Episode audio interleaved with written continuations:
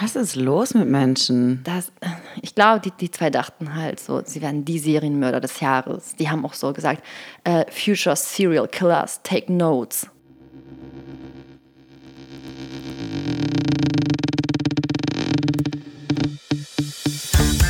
Hallo und herzlich willkommen zu Crime de la Creme, die Sahneschnitte unter den True Crime Podcasts. Mein Name ist Flavia. Und mein Name ist Janita. Viel Spaß beim Zuhören. Was geht, Jenny? Hallo, Flavia. Hi, wie, geht's? Mir geht's super.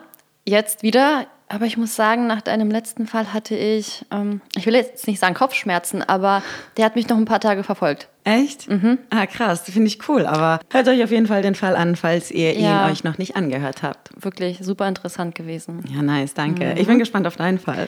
Ich hoffe, ihr habt eure Hausaufgaben gemacht und euch den Film angeschaut, den ich in der letzten Folge euch empfohlen habe. Es geht ja um den Film Scream. Mhm. Ein Klassiker aus dem Jahr 1996. Sehr, sehr beliebt und ich glaube, das war auch der erste Horrorfilm, den ich mir angeschaut habe.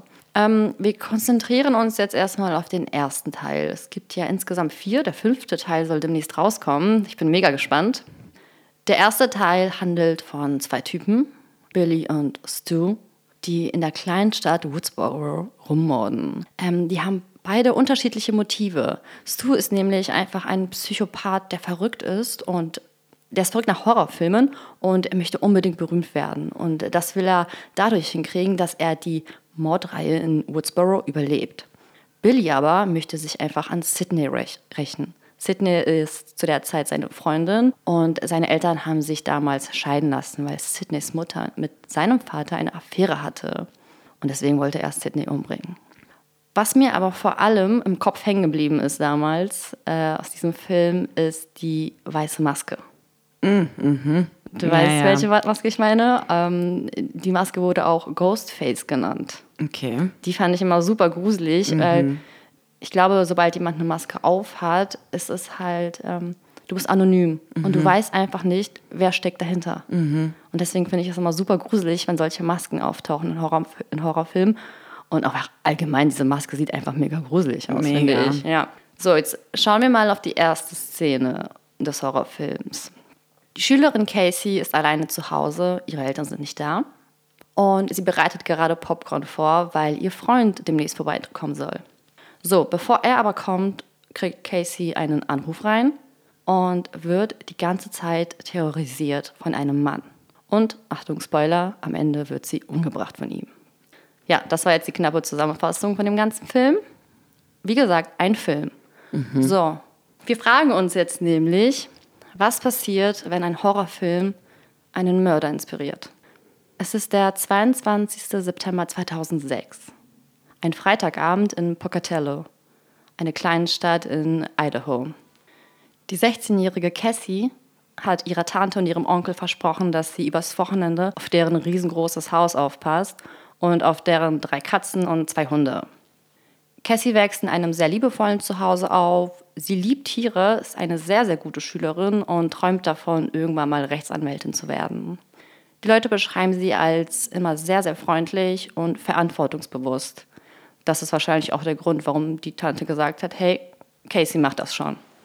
Damit Casey aber nicht langweilig ist an dem Abend, allein im Haus, ruft sie Matt, Matt ist Cassies Freund. Sie sind bereits seit vier Monaten ein Paar. Kurz nach 18 Uhr trifft Matt bei Cassie ein und die beiden gucken einfach zusammen Fernsehen. Circa eine Stunde später bekommen die zwei Besuch. Matt hat nämlich zwei Freunde von sich eingeladen. Brian und Tori. Das war für Cassie vollkommen in Ordnung, weil sie kennt Brian und Tori auch. Die gehen alle vier zusammen auf die Highschool und das heißt, zu dem Zeitpunkt sind alle Beteiligten 16 Jahre alt. Sie chillen also zusammen, gucken sich einen Film an und hängen einfach ab, so wie Teenager, ne? ganz normal. Gegen 21 Uhr dann hauen Tori und Brian ab, weil sie noch ins Kino gehen wollen. Und so bleiben Cassie und Matt wieder alleine zu Hause und machen halt Dinge, die Teenies halt so machen, wenn sie in dem Alter sind und wenn sie alleine sind. Ne? Mhm. So, chillen also zusammen auf der Couch und alles ist super schön und toll.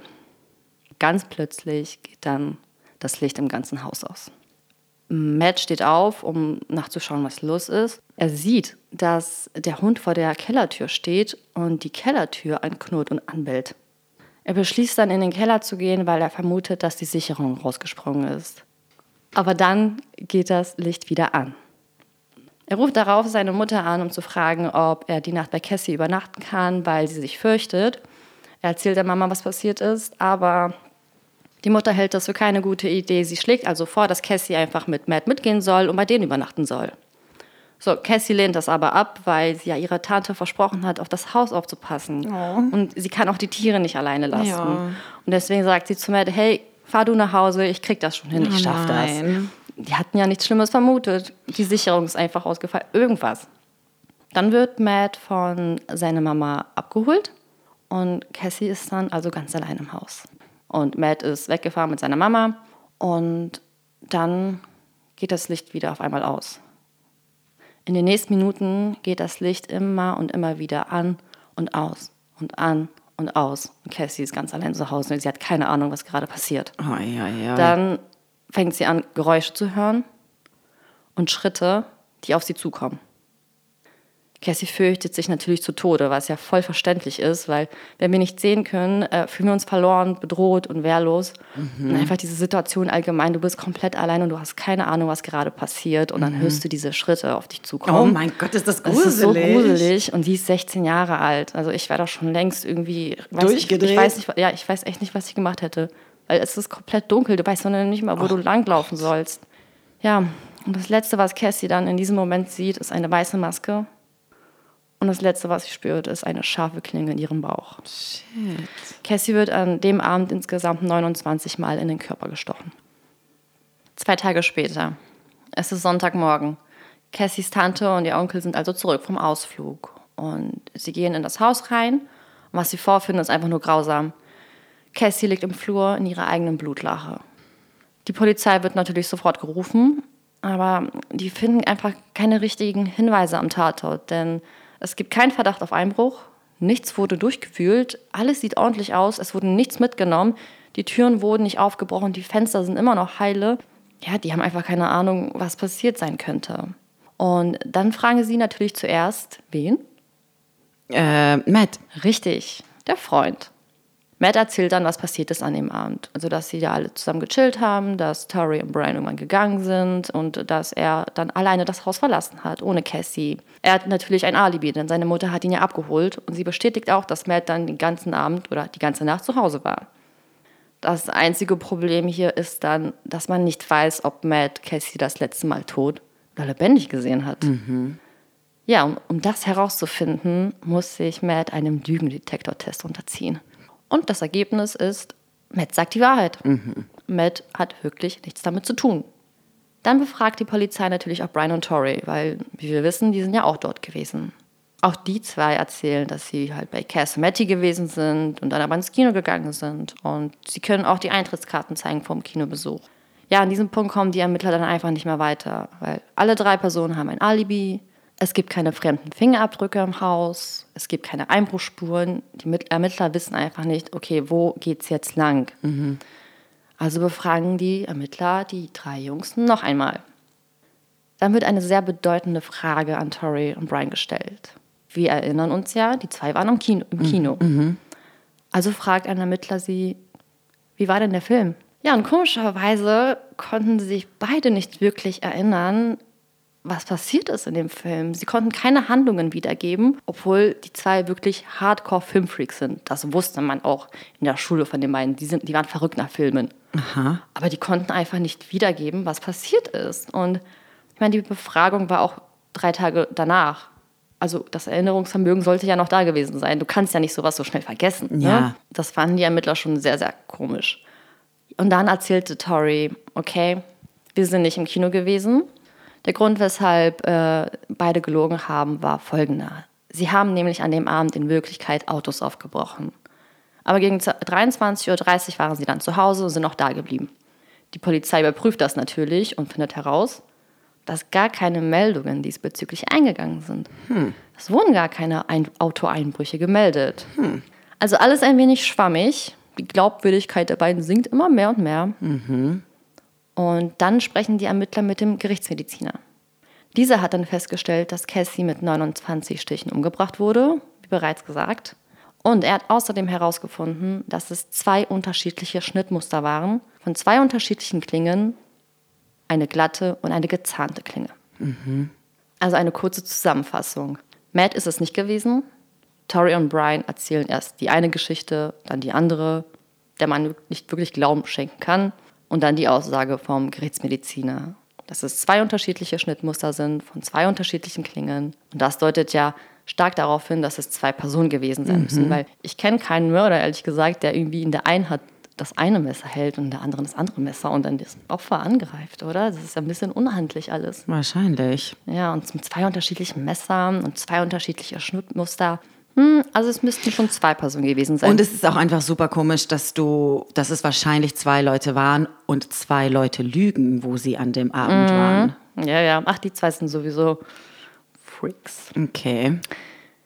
Ja, aber die Ermittler kommen halt trotzdem nicht weiter, denn sie haben ja einfach gar keine handfesten Beweise.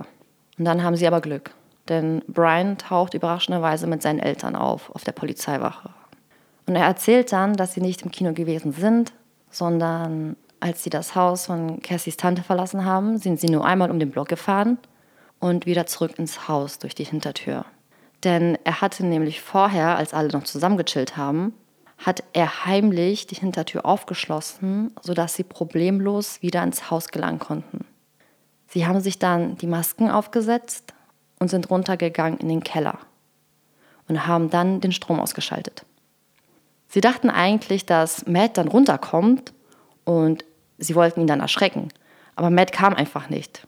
So schalteten sie den Strom wieder an. Sie hörten dann, dass Matt das Haus verlässt und wollten Cassie dann weiterhin Angst einjagen und so schalteten sie den Strom immer wieder aus und an und aus und an. Also so, wie ich es am Anfang erzählt habe.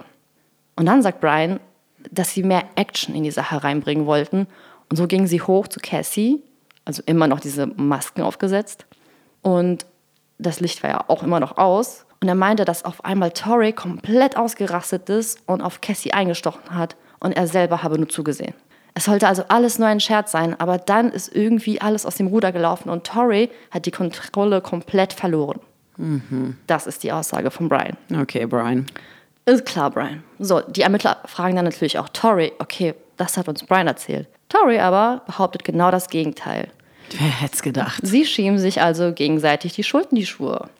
Zum Glück haben wir Forensik. Ja, naja, aber das Ding ist auch, dass die Ermittler jetzt quasi ein Geständnis haben, aber das ist auch nicht so ganz handfest, weil die schieben sich ja die Schuld gegenseitig in die Schuhe. Und die Fingerabdrücke und die Haare im Haus sind auch keine richtigen Beweise, denn sie waren ja schon vorher da drin. Mhm.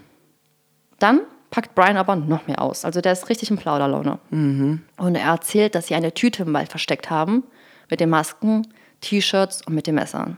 Er führt die Ermittler dann zu der Stelle. Das wäre auch mal, sorry, meine nächste Frage gewesen. Tatwaffe. Mhm. Okay, sorry. Dann führt er die Ermittler zu der Stelle und das ist dann der Durchbruch der Ermittlungen. Denn äh, sie finden dann in dieser Tüte die zwei Masken, die wirklich fast aussehen wie dieser Ghostface-Maske. Werden wir auf jeden Fall auch nochmal auf Instagram posten. Mhm. Ähm, blutige T-Shirts werden gefunden und zwei Messer. Eins mit Zacken und eins ohne. Und außerdem finden sie noch etwas. Eine Videokassette.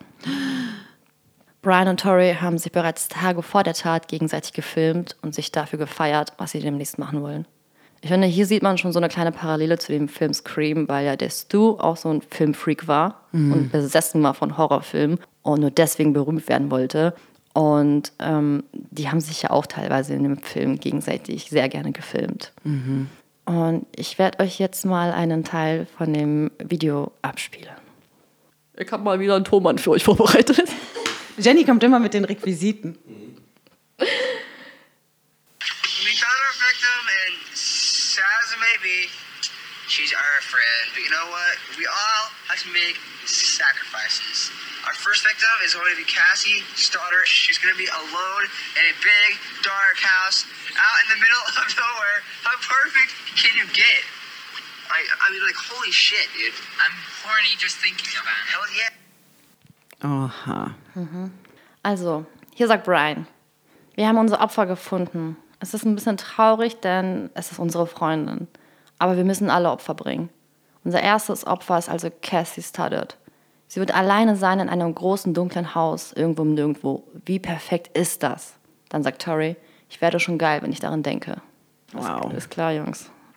Vor allem sieht man ja dann, Brian hatte ja bei der Polizei ausgesagt, dass Tori komplett ausgerastet Stimmt. ist. Und Tori hat die Kontrolle verloren und hat sie abgestochen. Er hat ihm zugeguckt. Ja, Brian, da würde ich aber auch nicht erzählen, dass da eine, die Tüte ist mit den ganzen Sachen und eine, eine Videokassette, wo man genau sehen kann, dass du dich da voll so hochschaukelst und richtig Bock drauf hast. Also daran kann man natürlich so super erkennen, dass die Jungs nicht gerade smart gewesen sind. Die Jungs haben natürlich auch noch ganz viele andere Sachen aufgenommen von sich und es kommen Dialoge vor wie das Böse. Der Ursprung des Bösen ist der Anhänger von Satan. Sind wir böse? Dann antwortet der andere, wir sind böse. Dann wieder der eine, aber das klingt scheiße. Wir sind nicht böse. Wir sind kranke Psychopathen, die Spaß daran haben, andere zu töten. Und dann antwortet der andere wieder, das klingt gut, Baby. What? Vollidioten. Vor allem, die sind 16 Jahre alt. Man kann aber schon fast irgendwie denken, dass es die sind 16. Das ist so ein Schwachsinn, den sie labern. Das ist irgendwie jugendliche Fantasie und Blödsinn und sie feiern sich irgendwie selber und nehmen sich vielleicht selber nicht so richtig ernst, wenn jetzt leider halt nicht das passiert ist, was Ja, passiert ist. ja, würde man so meinen, wenn man sich das anguckt, aber ja, dann ist das ja wirklich passiert. Und dann hat der eine auch wirklich gesagt, ähm, wir werden so sein wie in Scream, aber nur im echten Leben. Wir werden Mörder sein. Und dann der andere wieder, das klingt gut, Baby. Ja, voll Idiot. An, an den Dialogen ist halt auch sehr gut zu erkennen, wie sie sich gegenseitig pushen und versuchen, den anderen zu übertreffen. Und ja, und da, ja, wie gesagt, sie erwähnen dann halt auch wirklich den Film Scream. Das heißt, sie hatten auch wirklich vor, so wie im Film, mehrere Menschen einfach willkürlich zu ermorden. Dann sagen sie noch, wir werden sie und ihre Freunde töten und viele andere. Das wird verdammt geil. Wir werden Geschichten. Was ist los mit Menschen? Das, ich glaube, die, die zwei dachten halt so, sie werden die Serienmörder des Jahres. Die haben auch so gesagt, äh, Future Serial Killers, take notes. Also die dachten, die sind die Serienmörder und die kommen, die werden berühmt damit und die kommen damit durch und andere Serienmörder, wo ich mir denke, ihr zwei Viertel seid keine Serienmörder. Also, ne, nicht, dass es jetzt was Gutes ist, aber ja, ja. bitte kommt mal wieder runter, Entspannt weil euch. ihr seid vollkommene Idioten einfach nur. So wie sie reden, hört es sich an, als ja, wie gesagt, als würden sie komplett in einer Fantasiewelt leben und sich pushen sich gegenseitig. Man, ja, ja, ich habe mir noch ganz, ganz viele andere Sachen angeschaut und angehört von denen und du merkst halt auch, dass die zwei sich gegenseitig auch irgendwie die ganze Zeit runter und fertig machen. Die sind noch nicht mal, die sind sich noch nicht mal einig, ob sie böse sind oder ob sie Psychopathen sind oder die streiten halt die ganze Zeit währenddessen. Und denkst dir nur so, ihr seid euch ja noch nicht mal einig. Also wie wollt ihr denn irgendwie einen Mord planen, wenn ihr euch Ja. gegenseitig anscheinend hasst und noch nicht mal richtige Freunde seid? Okay. Voll die Freaks einfach. Ja. Genau, und dann gab es dann auch eine letzte Aufnahme nach dem Mord, äh, wo sie sagen, wir haben gerade Cassie getötet, wir kommen gerade aus dem Haus, ich habe ihre Kehle zerschnitten, komm, wir gehen jetzt die Kinokarten holen. Und dann war das Video vorbei. Also das war wirklich das krasseste Beweismittel, was die Ermittler hätten kriegen Jackpot. können. Oder? Das war wirklich, mehr braucht man ja nicht. Ähm, außerdem fanden sie halt noch Fingerabdrücke an den Messern und ähm, beide werden daraufhin verhaftet. Natürlich versichern beide, dass der Mord die Idee des anderen gewesen ist. Und sie sagen gegeneinander aus. Aber im Video ist ja ganz eindeutig zu sehen, dass beide diese Tat geplant haben zusammen. Also du hast halt keine Szene gesehen, wo der eine den anderen überredet, sondern beide haben sich wirklich so hochgeschaukelt und gepusht gegenseitig. Die Tat war einfach eine gemeinsame Tat. Als dann nach dem Motiv gefragt wird, meinen sie, sie wollten sich in der Welt einen Namen machen. Und das wäre eine coole Art gewesen, es zu tun. Und ja, und sie sagen dann auch nochmal äh, eindeutig, dass sie inspiriert wurden von dem Film Scream. Hm, vor allem sich mit so etwas einen Namen machen, ist eigentlich nicht cool. Äh, Weil jetzt nicht nur bist eigentlich. du halt im Gefängnis und ich weiß nicht, ob das cool ist. Und ein Mensch ist tot. ja, Mega cool. eine Freundin von euch. Also, Ja, in welcher Parallelwelt leben die Jungs? oder? Ach, keine Ahnung. Manchmal würde ich so gerne in die Köpfe reinschauen. Sondern kam es natürlich auch zu der Verurteilung. Im August 2007, also ungefähr ein Jahr später, wurden beide dann verurteilt wegen Mordes zu lebenslanger Freiheitsstrafe und wegen Verabredung zum Mord ebenfalls zu einer lebenslangen Freiheitsstrafe. Zu dem Zeitpunkt waren also beide 17 Jahre alt und dem vorbei. Ähm, also in Deutschland könnte das jetzt nicht passieren, mit 17 Jahren lebenslänglich zu kriegen, weil da das Jugendstrafrecht dann zur Geltung kommen würde und dann würde man höchstens 10 Jahre kriegen. Okay. Mhm. Interessant. Ja, und so haben also die zwei das Leben eines jungen, unschuldigen Mädchens ausgelöscht. Crazy. Einfach, weil sie besessen waren von irgendwelchen Horrorfilmen, von Gewalt und von Ansehen. Glaubst du, dass die vielleicht bis der erste Stich fiel, vielleicht tatsächlich beide nicht so richtig dran geglaubt haben, dass sie das machen und einfach auf dicke Hose, wie 16-jährige Jungs besonders auch, halt gerne mal sind. Äh, jeder muss den anderen übertrumpfen, nur noch krasser. Aber eigentlich glauben sie gar nicht so dran. Und dann hat einer doch zugestochen und dann irgendwie, also nicht, dass ich das irgendwie entschuldigen will oder so, aber Es gab ja viele Momente oder Möglichkeiten, wo man einen Vorsatzwechsel hätte haben können. Also du bist im Keller mit diesen Masken, dann merkst du, okay, Matt geht. Dann, also du hattest, also die hatten so viele Punkte gehabt, wo sie hätten sagen können, äh, okay, warte mal, Stopp. Moment, hier, das wird ja gerade Realität, stopp mal. Nein. Ja. Aber nein, die wollten beide dann nochmal, die haben halt gemerkt, Cassie ist alleine zu Hause. Und ich finde, da hätte man schon sagen sollen, okay, nee, irgendwie ist das ein bisschen, ne?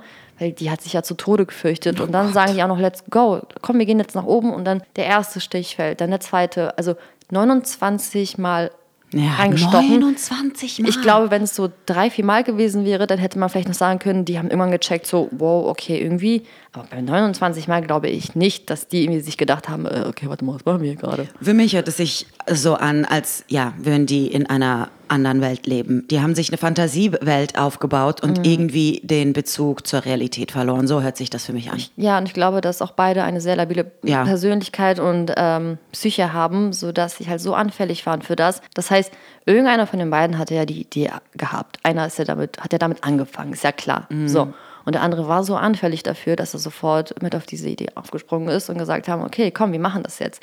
Also waren es wirklich ja, zwei Würmchen einfach, die keine Persönlichkeit hatten. Und ja, Gott, wie traurig, ey, aber wie schlimm auch für die Eltern, oder nicht? Also Ja. klar, logischerweise für die Eltern des Opfers, wie willst du mit sowas klarkommen? Das ist so ein schlimmer Tod, der so unnötig ist, Ich aber auch für die Eltern der Täter. Also nicht, dass ich jetzt sagen will, dass irgendein Tod oder Mord sinnvoll ist, aber das hier war ja wirklich einfach zwei pubertierende Vollidioten, die dachten, die wären mega cool und geil und löschten einfach ein Leben aus. Einfach Ja. so. Oh Mann, Das, ähm, was glaubst du denn aber, sind Horrorfilme oder vielleicht sogar diese Ballerspiele verantwortlich für Taten wie diese? Gute Frage. Ähm, ich müsste sie mit Nein beantworten, einfach alleine wegen meinem Job. Also ich müsste ja mich sonst richtig, richtig schlecht fühlen, weil unter anderem ist mein Job, Videospiele zu synchronisieren. Ich glaube, ich meine, diese Diskussion hatte man ja, glaube ich, war ja auch richtig groß nach Columbine ähm, und allgemein nach äh, Attentate in den Schulen oder äh, Amokläufer. Ich glaube, es ist zu einfach zu sagen, dass Videospiele oder Horrorfilme alleine dran schuld sind. Also wenn, dann musst du auch noch, ja, wie gesagt, Filme dann mit reinpacken, du musst Musik in, dieses, äh, in diese Kategorie mit reinpacken. Aber ich glaube schon, dass wenn du ein junger Mensch bist, der auch irgendwie ausgegrenzt vielleicht ist und dann dich in diese Welt verlierst, dass du, ich wiederhole mich, den Bezug zur Realität einfach verlierst. Das ist ja genau das, was ich äh, gerade über die zwei Jungs da gesagt habe, über Brian und Tori, dass die einfach die Realität nicht mehr checken. Aber das alleine, also es gibt dann schon noch Eltern, Lehrer, äh, die eine Verantwortung irgendwie haben für die Kinder. Also Kinder muss man erziehen und schützen und ihnen beibringen. Ähm, Klar, ich glaub- schwierige Frage. Ich meine, es sind ja diese, diese Horrorfilme oder diese Ballerspiele sind ja nicht umsonst. Ähm, Alters, äh, das eine, eine Alters- Altersbegrenzung. Genau, es ist ja nicht umsonst so. Und dann ist es halt auch, die Aufgabe ja. auch von den Eltern zu kontrollieren, was macht mein Kind dort. Und da kannst du auch nicht zu 100 Prozent sagen, äh, das, ist, also das liegt alles an diesen Filmen oder an diesen Ballerspielen, weil irgendwie musst du ja anfällig sein dafür. Irgendwie hast du ja anscheinend kein stabiles Umfeld, weil ich gucke mir auch Horrorfilme an. Ich spiele jetzt keine Ballerspiele, aber nachdem ich mir so einen Film angeguckt habe, weiß ich, wie du auch gerade meintest, das ist nicht die Realität. Ich habe ein stabiles Umfeld und mir geht's gut und ich werde mich Und eine nicht gesunde darin Psyche auch. Genau, ich werde mich nicht darin verlieren und vielleicht muss man da auch so ein bisschen unterscheiden zwischen Ballerspiele und Horrorfilme, weil ähm, bei einem Ballerspiel musst du ja schon aktiv sein. Es ist ein aktives Tun äh, nötig und du spielst ja mit einer Konsole und ballerst ja selber irgendwelche Typen oder Leute oder was weiß ich weg. Und bei dem Horrorfilm ist es ja wirklich so, du sitzt da und guckst es dir an. Und ich glaube, bei Horrorfilmen fühlt man halt auch eher mit den Opfern mit und nicht mit dem Mörder. Stimmt, das ist ein sehr guter Punkt. ich sitze ja auch da und denke mir nicht so, geil, Michael Myers, jetzt schlachte noch die zehnte Person ab, sondern ich denke mir nur so, oh mein Gott, die hat sich da jetzt versteckt, hoffentlich findet er die nicht. Darum geht es halt, Mm, glaube ich, guter in dem Punkt. Horrorfilm. Und ich glaube, es ist halt immer so einfach gesagt, äh, ja, wir verbieten jetzt etwas, wir verbieten jetzt etwas. Weil damit ist ja auch, da- damit wirst du keine Amokläufe verhindern können. Das glaube ich auch nicht, dass du sie damit verhindern kannst. Aber dann denke ich halt auch wieder, was ist, wenn du die Schwester, der Bruder, die Mutter, der Vater bist von einem Kind, das in so einem Attentat umgekommen ist. Und dann erfährst du, dass der Attentäter halt sich komplett in dieser Welt verloren hat und die ganze Zeit Ballerspiele gespielt hat. Dann wäre ich wahrscheinlich auch so, ey, Leute, muss das sein? Was soll das, also, was soll das überhaupt, dass sich Leute, da, alleine, dass du es schon geil findest zu ballern, wenn wir ehrlich sind, ist das doch irgendwie schon weird. Ja, da, Das heißt weird, aber da gebe ich dir schon recht. Ähm, aber das ist ja schon wieder eine sehr, sehr, sehr, sehr subjektive Sicht, wenn du äh, einen Angehörigen verloren hast. ja, ja, klar. So, aber ich finde, wenn es um so etwas geht, sollte man versuchen, es objektiv zu betrachten. Also vielleicht nicht gerade in der Position sein, jemanden gerade verloren zu haben. Deswegen natürlich, Ja. ähm, jetzt fällt mir nur das englische Wort ein, blamen. Du, äh, ähm, fuck, blamen. Wir sind so schlecht, Jenny. Ey. Ähm, du kannst ja nicht. Also, das gibt's doch nicht. Sag mal, David, was heißt blamen? Beschuldigen. Wow, ja, danke. Ja, aber ich, ja. du kannst halt nicht wirklich so ein Ballerspiel oder so einen Film dafür beschuldigen, dass Verantwortlich machen. verantwortlich machen, richtig, genau, danke, dass was passiert ist. Wobei ich auch sagen muss, es gibt ja auch Ballerspiele, die sind zum Beispiel nur darauf ausgelegt, rumzuballern. Und dann da gibt es auch welche wie, ich glaube, Counter-Strike, die haben auch einen taktischen Bezug. Das heißt, du hast eine Mission, du musst da etwas genau erledigen. Du ballerst ja da nicht willkürlich durch die Gegend, sondern Aber du ballerst trotzdem. Du ballerst, ja, aber ich glaube, auf der anderen Seite, wenn du so eine taktische Mission hast, kann es ja auch irgendwie ein bisschen was fördern, was Positives in deinem Gehirn, diese Denkweisen. So, ich will jetzt das nicht verharmlosen, aber äh, es gibt solche und solche Argumente. Es ist halt schwierig zu sagen, komplett, das ist falsch, das sollte man verbieten, das sollte man nicht machen. Also, Ich glaube, das ist eh nicht die Lösung, weil klar, wie du schon gesagt hast, ist es was anderes, wenn man ein Videospiel spielt oder einen Film guckt. Aber wenn du das anfängst zu verbieten, dann musst du dann auch irgendwann anfangen, Filme zu verbieten. Dann musst du Genau. irgendwann anfangen, ähm, Musik zu verbieten. Aber ich glaube schon, auch bei Musik denke ich manchmal, habe ich schon das Gefühl, dass auch so bei so krassem Gangster-Rap oder so, dass manche Kiddies einfach das Gefühl haben, die sind Gangster und denken, so, du wohnst im Prenzlauer Berg, ich sehe dich doch, wo du wohnst. So, was hast du das Gefühl, wer du bist? Aber es ist so eine, und das muss auch noch nicht mal, das kann auch ganz oft harmlos sein und da wächst man raus, aber halt nicht immer. ja, ja, stimmt, da gebe ich dir recht. Die Grenzen sind da, glaube ich, die- so, die werden dann voll so verschwommen, weil wenn du das verbietest, was ist denn damit? Was ist denn damit? Weil irgendwo kann alles, ich kann jetzt auf die Straße gehen und alles kann einen negativen Einfluss auf mich haben. Und dann kannst du, also alles kann irgendwie die Ursache sein, dass jemand zum Mörder geworden ist.